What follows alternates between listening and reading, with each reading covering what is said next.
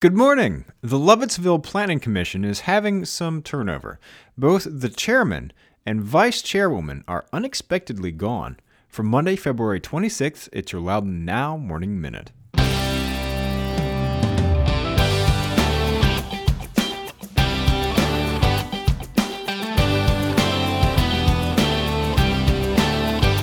You and thousands of other people listen to the Morning Minute every day.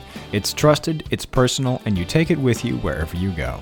So if you've got a business, why not advertise on the Morning Minute and reach the thousands of people listening right alongside you wherever they are?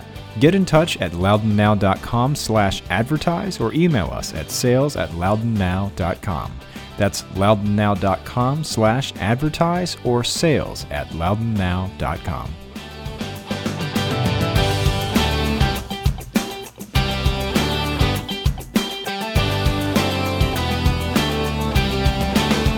Thanks for being with us. I'm Renss Greene. Last Thursday, the Lovettsville Town Council dismissed the town's Planning Commission chairman, Frank McDonough, for, in the words of Mayor Bob Zoldos, malfeasance in addition to misconduct involving a person affiliated with town government. McDonough has served on the commission since August of 2012. Stephanie Wolf, the commission's vice chair, also resigned this week. Mayor Bob Zoldos wrote in his newsletter that McDonough's misconduct called into question whether his duties, quote, were being faithfully performed on behalf of the town, end quote. The town council's decision was made after a closed session Thursday night and in consultation with town attorney Elizabeth Whiting. But that's pretty much what we know so far. Not many details have been released. Town manager Sam Finns said the town council's decision was appropriate action based upon sound legal advice. Zoldos said no legal action will be taken against McDonough. McDonough, for his part, said any rumors about him were unsubstantiated and that he didn't want to fight to keep his spot on the commission because he didn't want to be a distraction from the election May 1st. His term on the commission was set to expire June 30th, 2020. Wolf's term expires in 2021. The commission can continue to operate with just five members, but they will need to pick a new chair and vice chair. Go to loudounnow.com slash morning minute to check out the whole story. In other news, historically, Loudoun County has had a problem widening roads to the east. Fairfax County has resisted widening roads past the county line sometimes, and so roads like Route 50 have stayed congested. But Dulles Supervisor Matt Letourneau thinks he has a way around that.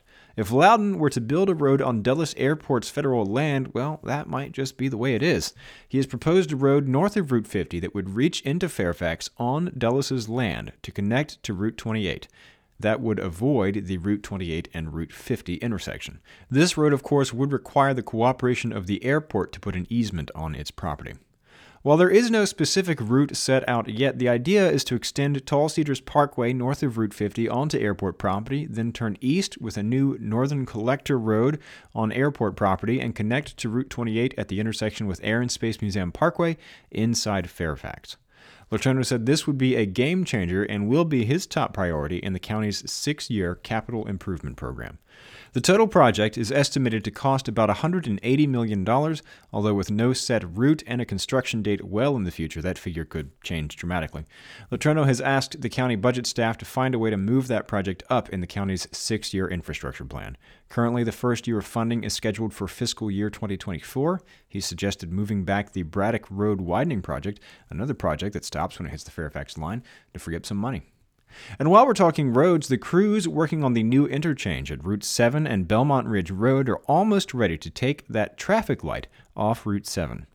That will be one more choke point off Route 7, but first, three months of detours while they're building the ramps.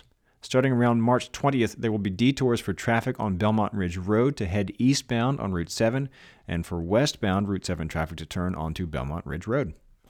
And two bills that would make Middleburg's business personal property tax actually legal are moving through the General Assembly. The town has been collecting the tax at a rate of $1 for every $100 in assessed value for decades, but they found out last year there's a problem. Town attorney Martin Crim realized that Virginia law restricts towns from assessing that tax if it's at a higher rate than the vehicle tax, and Middleburg phased out its vehicle tax 20 years ago.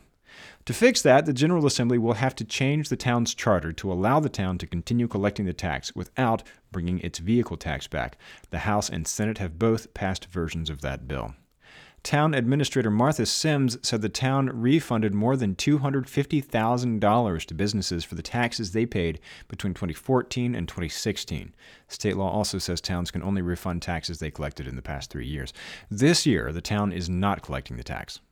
The town dropped the car tax in the wake of the Gilmore administration's efforts to eliminate the local tax because of the cost and bureaucratic burden of applying to the state to refund the lost revenue. If the Senate approves the House bill and Governor Ralph Northam signs off on it, it will take effect July 1st. Get the full story on this and all these stories over at loudounnow.com. On today's calendar, the All Ages Read Together Readathon continues today. By encouraging a love of reading, the Readathon raises awareness and money for all ages Read Together programs in Northern Virginia, including Leesburg, Sterling, Herndon, and Alexandria. It's a nonprofit organization dedicated to educating children in need with free preschool programs in their communities. Today's Readathon is at 12:45 p.m. at the Sterling Library. Get the details on this event and check out the rest of the events calendar at getoutloudoun.com. And if you like the Morning Minute, braid the message, listen to the Morning Minute into your hair to tell all your friends, and subscribe wherever you get your podcasts. We'll be waiting for you there every morning. Okay, have a great day.